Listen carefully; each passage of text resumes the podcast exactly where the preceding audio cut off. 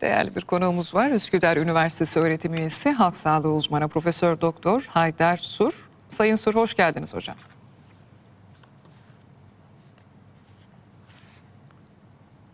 Sanıyorum bağlantımız dondu. Ee, sayın hocam şu anda duyabiliyor musunuz?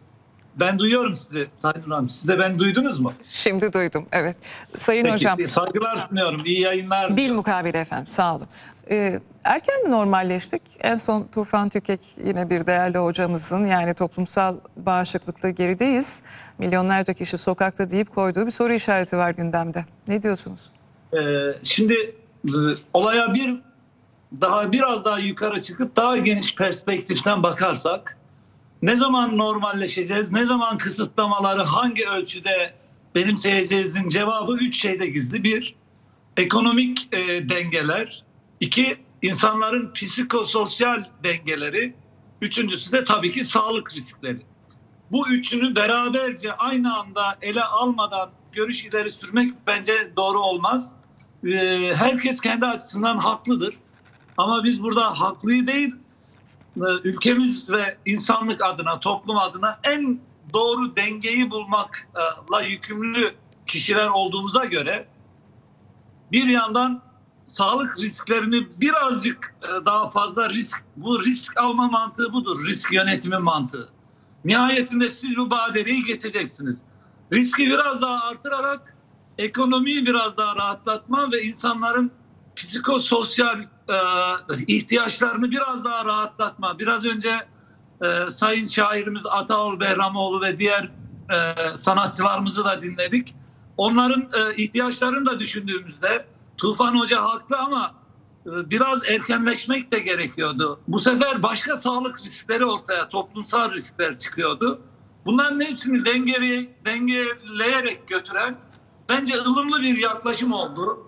Burada sadece yetkililerin aldığı kararlar, kararlar üstünden tartışmak da doğru olmaz. Galiba Sayın hocamızla bağlantımızı tamamen kaybettik. Öyle mi arkadaşlar? Tekrar arayacak mısınız? Sayın hocam bağlantıyı tekrar kurabildik mi? Ben sizi duyuyorum Sayın Duran. Biz arada sizi kaybettik. Ee, siz yani bütün e, ihtiyaçlar göz önünde bulundurularak atılan bir adım ihtiyaç da vardı. Ee, bu, bu riskler e, göze alınarak bu adımlar atılmalı diyordunuz ama ben şunu sormak istiyorum. Bir Buyurun. yani e, niye o zaman 65 yaş niye büyüklerimiz bunun dışında yani onların günahı ne diyeceğim? Milyonlarca kişi dışarıdaysa onlar da taksınlar maskesini çıksın. Ha işte sağlıkçılar olarak biz tam tersinden okuyoruz resmi. Ya o e, 65 yaş üstündeki vatandaşlarımız günahı ne ki onlar daha çok ölsünlerin önüne geçmek için bunlar alınıyor. E, Bunu şöyle düşünmek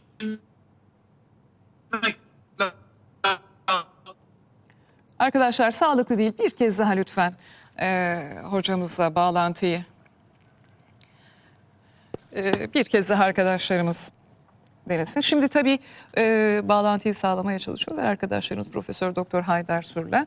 E, Sayın hocamızın söylediği 65 yaş üstü vatandaşların bu virüs nedeniyle yakalandıkları zaman e, çok daha hızlı bir kötüleşme tablosu ve ölüm oranı çok daha fazla. Bunu engellemek için diğer yaş gruplarında o ölçüde değil, ayakta bile atlatılabiliyor. Hatta hayalet taşıyıcı, süper bulaştırıcı deniliyor. O yaş gruplarıyla 65 yaş üstü ve risk e, grubunda bulunanların karşılaşmamasını sağlamak. Sayın hocam, e, Ben, e, merhaba e, Sayın Hanım. Tekrar bağlandık. Evet, tek- tekrar yok. ba- bağlan. Efendim? Şunu söylemekteydim ben. E, yani 65 yaş üstündeki vatandaşlarımızın günahı nedir diye sorarsak cevap şudur. Onların günahı ne ki onları ölüme daha fazla riskli ortamlara salalım. Sayın Burada- hocam peki şu ana kadar sağlanan fayda ve e, evde kalmanın yarattığı sorunlar mutlaka tabii ki böyle bir marjinal fayda hesabı yapılıyor. Orada biraz Evet. dengenin bozulduğu söyleniyor. Katılır mısınız? E, katılırım ama önce şunu unutmadan konuşalım. Hani e, 65 yaş üstündeki vatandaşlarımızın içini rahatlatmak için bir cümle edeyim müsaadenizle. O da Eser, şu. buyurun. Ee, bizim ülkemizde 4500'e yakın e, kişiyi kaybettik. Dünya insanlığında da yüz binlerle ifade edilen kişiler öldü. İnanın ki bunların yüzde 90'ını aşkın oranı 65 yaş üstündeki kişilerdi. Yani burada yaşı 65 yaş üstündeki olanların özgürlüğünü kısıtlamak maksatlı bir e, hareket yapılmıyor. Kuşkusuz. Ölüm riski en yüksek olan insanları dışarıda tam riskten koruyamayacağımızı sandığımız durumlarda evin içine davet etmek gibi bunu öyle düşünürsek bu masumca bir karardır. Yoksa kimsenin e, şu yaştakilere bu yaştakilere bir kastı yok. Evet. Ama böyle bir risk yoktur. E, ben de 78 yaşındayım ama tam sağlıklıyım diye e, diğer 40 yaşındaki insanla aynı işleri yapabiliyorum diye düşünüyorsanız büyük bir aldanış olur. İnsan hücrelerinin tolerans yeteneğini insanlar günlük hayatta test edemezler. Bunlar sağlık sorununu yaşadığınız zaman hücrelerin solunum sisteminin, kalp sisteminin, tansiyon sisteminin kendini toparlayabilme gücü genç, birebir gençlikle, yaşlılıkla ilgili bir şey olduğu için ve bu hastalıkta da virüsü kaptığınız zaman bu durumları yaşama riski çok yüksek olduğu için bilimin bu e, biz nihayetinde bilime insan inanan insanlarız. Bilimin bu bulgularına değer vermek gerekiyor. Evet. Ama bu şu demek değildir. Bu insanları ila nihaye evde tuttuk ve unuttuk gitti orada. Risk de kalmadı. Onlar hala içeride. Böyle bir şey olmayacak. Kuşkusuz Merak olmayacak ama Sayın Hocam ne bilim, zaman... bilim insanları bunu değerlendiriyor Evet. şu an. Evet, bilim kurulumuzun üyeleri de siz değerli hocalarımız da tabii ki her zaman değerlendiriyorsunuz ama yani o, o ne zaman e, olabilir diye soracağım. Çünkü baktığımız zaman e, yani benim de aklıma takılıyor. İstanbul'da yaşıyoruz. İstanbul'un normalini biliyoruz. Yani Evet. normal normalini biliyoruz. E, Oradaki yoğunluğu ben dün bugün yine görmeye başladım. Şimdi Evet. böylesi bir normalin içine 65 değil de 64 giriyorsa Evet. ee, e, oradaki o keskin sınırı anlamakta e, büyüklerimiz de zorlanıyor. Açıkçası ben de zorlanıyorum. Evet. Artık yani bu bu pazar günüyle pazartesi arasında ne fark etti de bir anda biz bu kadar açıldık. Yani bunun eğer e, karşılığı şuysa mevsimsel olarak sıcaklık olumlu etki onu bekliyor musunuz onu da soracağım ama hani sıcaklığın olumlu etkisini bekliyoruz. Açık hava mekanlarında daha fazla yaşanacak bunun olumlu etkisini bekliyoruz. E, ve tabii ki e, önemli kurallardır maske ve mesafe uyduğunuz zaman e, minimize olacaktır. Bu deniyorsa işte o zaman aklıma takılıyor. Yani hiç değilse 65 yaş üstü de e, haftada bir iki kez e, dışarıya çıkıp yürüme yürüse veyahut da ihtiyaçlarını görebilse. Evet. Ee, yürümeye sonuna kadar evet diyorum. Yürüyüş şeyini ve dışarıya çıkıp insanların e, hareketli ortamlara e, doğru e, izinlerinin açılmasından yanayım ben. E, sabah yürüyüşlerinde, ikindi yürüyüşlerinde hiçbir mahsur yok. E, açık havada da hastalığı bulaştırma e, şeyimiz yok pek. Şimdi burada tabii sosyal olarak olguları ve toplumu yönetebilmek için adım adım toplumun reflekslerini de bir yandan nabzı ele alarak gün gün bunları e, yönetmek durumunda kalıyorsunuz ya. Evet. Burada e, insanlar eğer e, şeye tam sahip çıkabilirlerse bu hani pazar günü tamamen sessiz olan İstanbul pazartesi tam bir panayır yerine dönmüşse e, ve burada sosyal mesafe, maske, e, el yıkama, hijyeni bu üç sihirli üçlüyü de hiçe sayan bir hayatın içine dalmışsak o zaman yine risk altına girecek olanlar e, yaşı belirli seviyenin üstüne çıkmış kişiler ve e, ikinci kronik hastalığı olan kişilerdir. Yaşı kaç olursa olsun. Ben olsam eğer e, sokakta risk var yönünde sinyaller geliyorsa Sağlık Bakanlığı'ndan e, o zaman yaşım isterse 55 olsun ben yine de çıkmamayı tercih ederim. Bunu Sen- hani ya 64 ile bıçakla kesilir gibi de düşünmemek lazım. Ama Dünya Sağlık Örgütü şunu diyor. İnsan e, organizması, fizyolojisi yaş 65'ten sonra gerçekten bir dönüm noktasının öbür tarafına geçiyor. İnsan ömrünün hücrelerin kendini yenileme kabiliyeti, vücut hayatta kalma sistemlerini çalıştırma yeteneği, kapasitesi giderek azalıyor her yıl ve 65 burada gerçekten tıbben e, kritik bir kesme noktasının kanıtı olmuş bir yaş. O zaman benim anlayamadığım keskin iki nokta var. Onun da bir açıklaması varmış. Buyurun. 31 Mayıs 1 Haziran 64-65 yaş. Yani pazardan 31 pazartesi. Mayıs 1 Haziran'ı şöyle anlayacağız. Evet. Ee, 7 Haziran'a geldiğimiz zaman 5, 6, 7 Haziran'da mesela 1 Haziran'daki dışarıya çıkmanın e, yoğun etkisi eğer 6 Haziran'da günde belirlenen pozitif vaka sayılarında böyle bir sıçramaya yol açmışsa evet 1 Haziran'daki e, sokağa çıkışımız burada e, görün, görünür hale geldi diyeceğiz. Ortalama 6 gün sonra bunun görüntüsünü grafikte tespit edebiliriz. 6, 7, 8 Haziran'da böyle bir sıçrama olmamışsa ben kendi toplumumuz adına şunu e, şu yargıya ulaşacağım. E, toplumumuz nihayetinde kendini hastalık e, bulaştırmadan koruyarak sosyal hayatın içine dalabildi. Bunu inşallah olumlu olur. İkinci İnşallah. seçenek doğru olur ama şu anda bir şey söylemek mümkün değil. Evet. Birincisinden hala endişe duyduğumu belirtmek isterim ben. Birinci Ha, seçenek. anladım. Şu anda yani dün başlayan normalleşme süreci hala soru işareti. Onda bir hafta 6 sonra- Haziran'dan itibaren Anladım. grafiklere bunu yansımasını. Çünkü bu buraya kadar özellikle son etapta o kadar e, sıkı 3 özel dönemle geldik ki 3 tane bayram hep söylüyorum. E, 23 Nisan, 19 Mayıs, Ramazan bayramı. E, iki e, milli bayramımıza bakıldığı zaman onlar yasak yani şehirler arası kısıtlamalar olduğu illerdeydi ama en sonuncusu Ramazan bayramı bütün Türkiye çapındaydı. Şimdi bunların kuşkusuz şu anda gelen olumlu rakamlarda etkisi var ama diyorsunuz ki anlayacağız e, ya dün başlayan e, süreçten e, acaba biz öğrenmiş miyiz, devam edebilecek miyiz yoksa yoksa tedbirler geri gelir değil mi hocam? Tabii ki. Ama ben toplumumuzu şu açıdan teşekkür etmek istiyorum sizin e, aracılığınızla. Ramazan bayramı gibi gerçekten bütün toplumda derin etkisi olan bir seremoni günlerinde aklı selimi elden bırakmayanların yüzde 70-80 olduğunu gördük ki onun sıçramalarının da olmadığını grafikte düşüşün devam ettiğini görüyoruz. 5-6 gün 7 gün geçtikten sonra bile. Dolayısıyla e, yine 3 Haziran'da 4 Haziran'da bunlar e, görünmeyince iyice Ramazan bayramını güzel atlattığımız yargısı iyice pekişiyor bizde Evet. yavaş yavaş. İnşallah onu 1 Haziran'ın etkilerinin de olumsuz olmadığını bu önümüzdeki hafta e, görmüş oluruz. İnşallah. Ama e, bir belirsizlik var. O- Haklısınız o soruyu sormakta.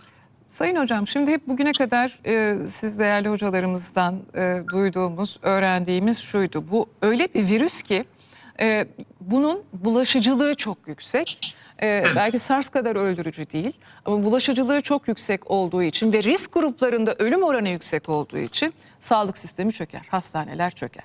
Bu Evet. yüzden zaten bu kısıtlamalar oldu. E, Dediğimiz gibi dünden itibaren normalleşildi. Bundan sonra e, ne olacak diye bir haftalık bir e, e, süreç veriyorsunuz. E, Fakat şu andaki rakamları bir değerlendirmenizi e, rica edeceğim. Bir de tabii e, eğer bir dalga daha olursa biz e, pandemi hastanelerimiz hazır. E, tedavide biraz daha tabii ki çok değil mi? E, Tabii. e, tecrübe kazandık. Bir de Türkiye'nin Tabii, tabii. tedavi Evet. protokolünün dünya açısından e, başarısı ortada kanıtlandı. Hani hastaneler hazır. E, Tedavide başarılıyız. E, sıcaklık da arttı. E, bu, bu arada hani olumlu mutasyon da var mı? Yani biz bütün bunlara mı güveniyoruz? Ben hala anlamaya çalışıyorum. Daha başka güveneceğimiz bir şey yok gerçekten. Çünkü daha bu koronavirüs COVID-19 türüyle ilk defa bir yaz geçireceğiz. Bunlar hep bizim ümitlerimiz ve bugüne kadar elde 4 ay gibi kısa bir sürede elde ettiğimiz deneyimin bize düşündürdükleri ve ümitler olarak isimlendirelim bu saydığınız Evet. e, başlıkları. Ama şunu e, söyleyebiliriz ki ikinci bir dalga olur mu olmaz mı hiç e, ben pek olmayacağını düşünenlerdenim ama olma ihtimali vardır tabii ki. E, bunu yeniden bir dalga geldiğini nereden anlayacağız diye bir soru sorduğumuzda yeniden günde tespit ettiğimiz vaka sayılarının e, binli sayıları aşıp 2000 3000'lilere tırmanışı binlerle ifade et. E, bu haftadan sonra ben 500'den daha alt her gün tespit ettiğimiz pozitif sayısını şu anda 1000 ile 500 arasında olan aralığın 500 ile 100 arasına ineceğini düşünüyorum Evet. önümüzdeki hafta. O zaman itibariyle. hocam dünkü rakamları da bir değerlendirelim lütfen. Evet. Arkadaşlarımdan rica edeyim onları. O dediğiniz gibi binin aşağısında. Vefatlarda 23'lerden inşallah tekli sayılara ve sıfıra inecek. İnşallah. İs- İ- İs- Önümüzdeki hafta. İspanya sıfırlamış mesela. Nerelerden geldi değil mi? Tabii, Ee, tabii. Darısı başımıza diyelim. Darısı Ee, şu anda başımıza. ekranlarda 30, bin, 35 bin, 31 bin o bandı tutturuyoruz. Test sayılarımız daha da artması gerekiyor deniyor az önce. Bu güzel. Testin çok yapılması ve vakaların düşük olması. Yeterli mi peki Bizi- hocam bu kadar test? Çok daha fazla yapılmalı çünkü işte Profesör Tufan Tükek diyor ki hani toplum bağışıklığımız çok düşük. Bu, bu testleri yapıp anlamalıyız. Biz böyle açıldık bir anda. Yani tam kapalılıktan milyonlarca kişi birbirinin içine karıştık ama toplum bağışıklığına mı güveniyoruz? Güvenmeyelim toplum bağışıklığımız çok düşük diyor. Test kriterleri değiştirilmeli deniyor. Katılır mısınız? Daha Şimdi da. e, do- tamam buna güvenmeyelim ama elimizde e, güvenmeyelim de ne yapalım yani? Sonunda üç tane Arttıralım şey var. mesela. Yani Efendim? e, arttıralım testleri. E, Testleri arttırdığımızda ne olacağız? Elim bakın şimdi şu tersen gidelim. Bir kişinin koronavirüs yakalan virüse yakalandığı zaman bizim korktuğumuz şey nedir? Ya hastanelik olması, yoğun bakımlık olması ve bundan da daha kötüsü vefat etmesi değil mi korktuğumuz? Bunlardaki vakaları kimse saklayamayacağına, bunlar mutlaka hastaneye başvuracağına ve kayda geçirileceğine göre buralardaki sayılardaki düşüş de devam ettiğine göre korkulacak bir şey yok. Yok Öbür şunun için tarafta- hocam şimdi birbirimizin içine karıştık ya çünkü işte yani semptom göstermeyen Yeniden hayalet yükselirse- taşıyıcılar var. Yani o hayalet yeniden taşıyıcılar yükselirse ölüm ve yoğun bakıma yatış sayıları yeniden yükselişe geçerse Tufan Hoca'nın bu görüşüne katılırım. Değilse katılmam. Çünkü e, bu durumda bizim e, düşüşümüz devam ettiği sürece toplum bağışıklığı yüzde 10 olmuş, 15 olmuş, 50 olmuş çok da önemli değil. Nihayetinde belki bir sene içinde, belki üç sene içinde olacak olan üç tane akıbet var bizi bekleyen. Bir, ya birbirimize bulaştırıp bu virüsü tanışacağız hepimiz. Sonunda herkes bu virüsü tadacak.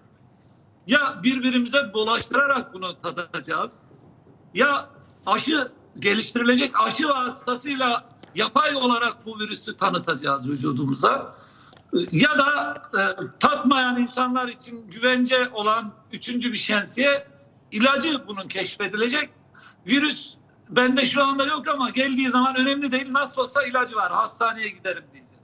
Bu üçünden biri bir akıbet en sonunda bizi bekleyen bu üçünden biri olacaktır. Evet. Şu anda bu süreç içinde bunun hangisi olacağı bile e, bizi e, fazla meşgul etmezken korkumuz bir tane var. O da hastanelik olmak veya ölmek. evet Sayın Hocam Ee, ölüm ve hastanelik olan vakaların sayılarının gittikçe düşmesi durumunda ben bir endişe duymam açıkçası. Bütün Şimdi orada- resmin en açık e, ifadesi bu olan. evet e, bir ayeti kerimeyle de gönderme yaptığınız için hepimiz Evet. anladık. Her, Her canlı, canlı, ölüme evet. tadacaktır. E, Evet. Yani her canlı bu Covid-19'u tadacak. Fakat Bir burada şekilde şu- tanıyacağız bunu. Bugün olmazsa gelecek yıl bu toplum bağışıklığı yüzde Sağlık Bakanlığı'nın yaptırdığı bir çalışmada ben bilim kurulundaki bir arkadaştan işittim.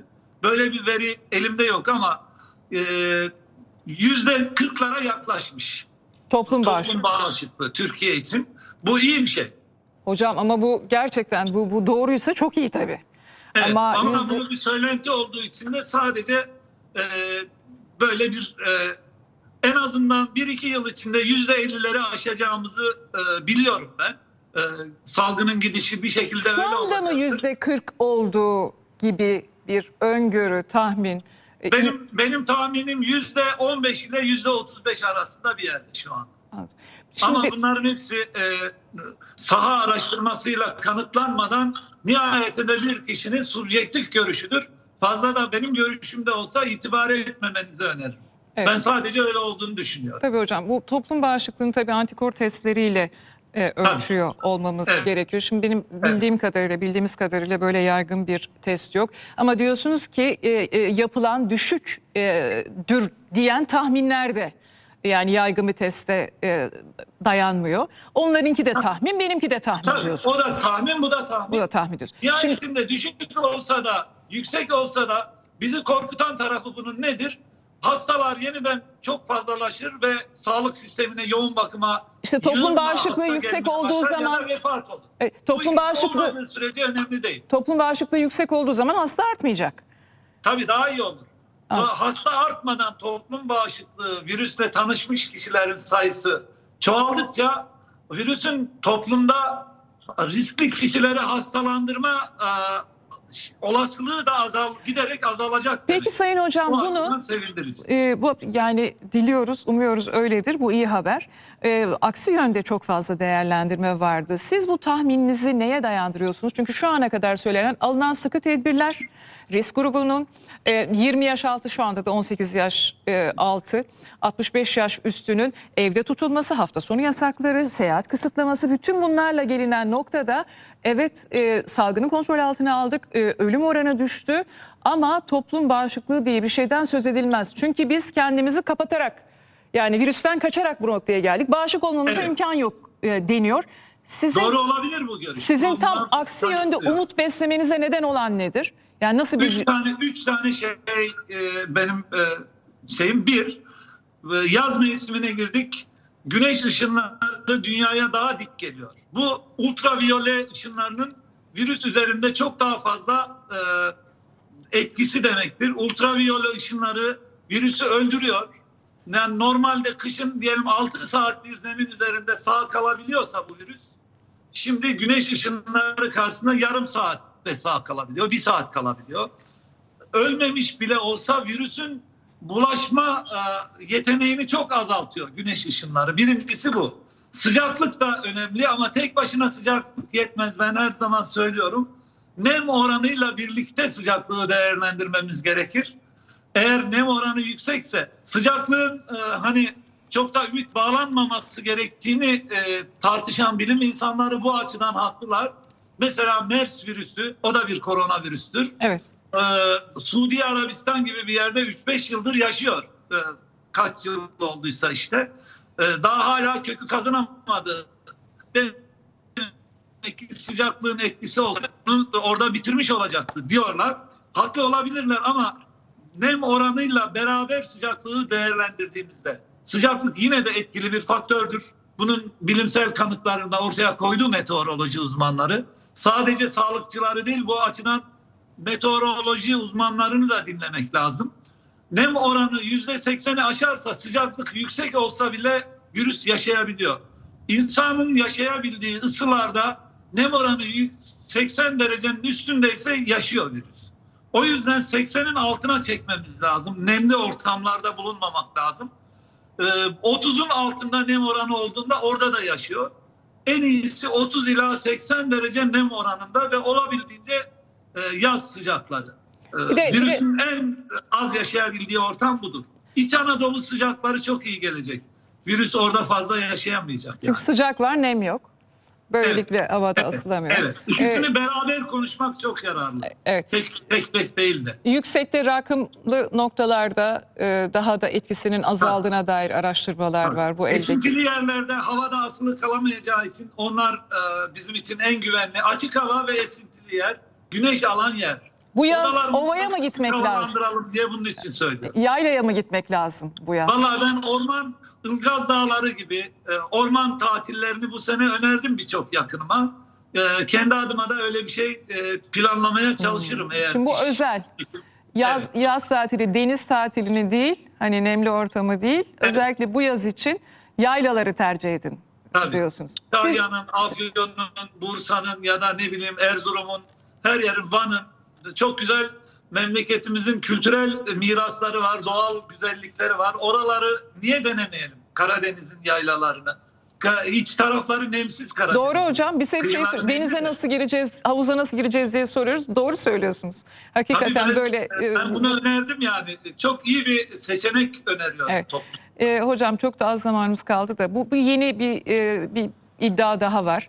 E, özellikle çok sık dokunulan asansör düğmeleri, kapı kolları, prizler şunlar bunlar. Herkesin çok dokunduğu yerlerde virüs e, çok hızla yayılıyor. Bunun içinde pek çok böyle animasyon vardı, Doğru. grafik animasyonlarda. Şimdi Doğru. bunu engellemek için deniyor ki bakır, bakırla kaplansın. Bakırda çünkü 4 saatte virüs ölüyor. Var mı bunun bir karşılığı? Yani bakır bu ha, bunun yerine ben daha bütün asansörlerin kaplamalarını değiştirip bakır koymanın orada bir iki saatlik faydası olsa bile bu akılcı bir şey değil. Daha uygun bir e, çözüm şu olabilir. Ben yanımda küçük bir şişe e, şey taşıyorum. Şu ebatta bir şey. e, antiviral yazan üstünde dezenfeksiyon için kullanılan bir madde taşıyorum. Öyle yerlere dokunduğumda ya da kredi kartımı temassız olmayan bir yerde alışveriş yaptığımda, kredi kartı tuşlarına bastığımda, asansör düğmesine, kapı kollarına dokunduğumda cebimden onu çıkarıp sadece bir elimle bunu yapıyorum ve hemen onu sıkıyorum. Ve anında etkili böyle bir maddeyi taşımak o kadar da yani 30-35 liraya alıyorsunuz bu size iki ay gidiyor. Böyle bir şeyi her vatandaş cebinde taşısın bugünlerde. Ne var yani? Bütün asansörleri bakırla kaplamaktan daha akılcı değil mi şu önerdiğiniz? Kuşkusuz. Sayın Evet. hocam peki şu anda restoranlar açıldı yani havuzlar açıldı, turizm tesisleri açıldı, e, uçakla seyahat, klimalar o kadar konuştuk değil mi? Sizin de böyle çok e, uyarılarınız vardı. Klimalar şunlar bunlar. E, dediğim gibi ben gerçekten e, bir gün içinde çok hızlı hani tedrici değil de adım adım yani mesela şurayı açayım bakayım gibi bir şeyden yana kullanmadı e, seçimine Türkiye. Açtı. Evet. Ve salgını kontrol altına aldık diyorum herhalde yani hastaneler de hazır. Uzak olsun tabii ki gelmesin bir ikinci dalga ama yazda Evet. geliyor falan deyip böyle bir açıldık. Şimdi böyle baktığımız zaman bizim ne yapmamız gerekiyor? Ee, e, gittim bir restorandır. Tabii ki oralarda çok özel önlemler alınıyor ama e, yine de güvenli diyebiliyor musunuz? Zaten tatili anladık. Deniz kenarına gitmeyin yaylaya çıkın diyorsunuz. Onu anladık ama illa denize gitmek de isteyenler var tabii. Özellikle çocuklarımız çok istiyorlar. Evet, ben mesela restorana gitmedim ama gidebilirim. Gidersem kendi adıma şu önlemleri uygularım. Bir, e, nasıl yapıldığını, kimin eliyle e, hazırlandığını bilmediğim e, pişmemiş salata gibi e, gıda maddelerini yemem. E, o, fırından çıkmış, ocaktan gelmiş ısı. Mesela çorba. Sıcak bir çorba geldiği zaman virüsün onun içinde sağ kalması çok söz konusu değildir. O nedenle e, sıcak ve ocağa girmiş, fırına girmiş yemekleri rahatlıkla yiyebiliriz. Bir tane yakınım bana dün telefonla sordu. Ee, restorana gideceğiz akşam e, ama orada çatalı kaşığı ben nasıl temizleyeceğim diye. Vallahi yani e, içine kurt düşmüşse alır lavaboya götürür orada sabunlu suyla bile yıkasa bu geçer. Ya da benim biraz önce bahsettiğim e, maddelerden sıkıp e, peçeteyle bunu ovalaması yeterli olacaktır. O kadar da zaten gıda maddeleri üzerinden Hocam bir dakika, çatal bıçak- biliniyor.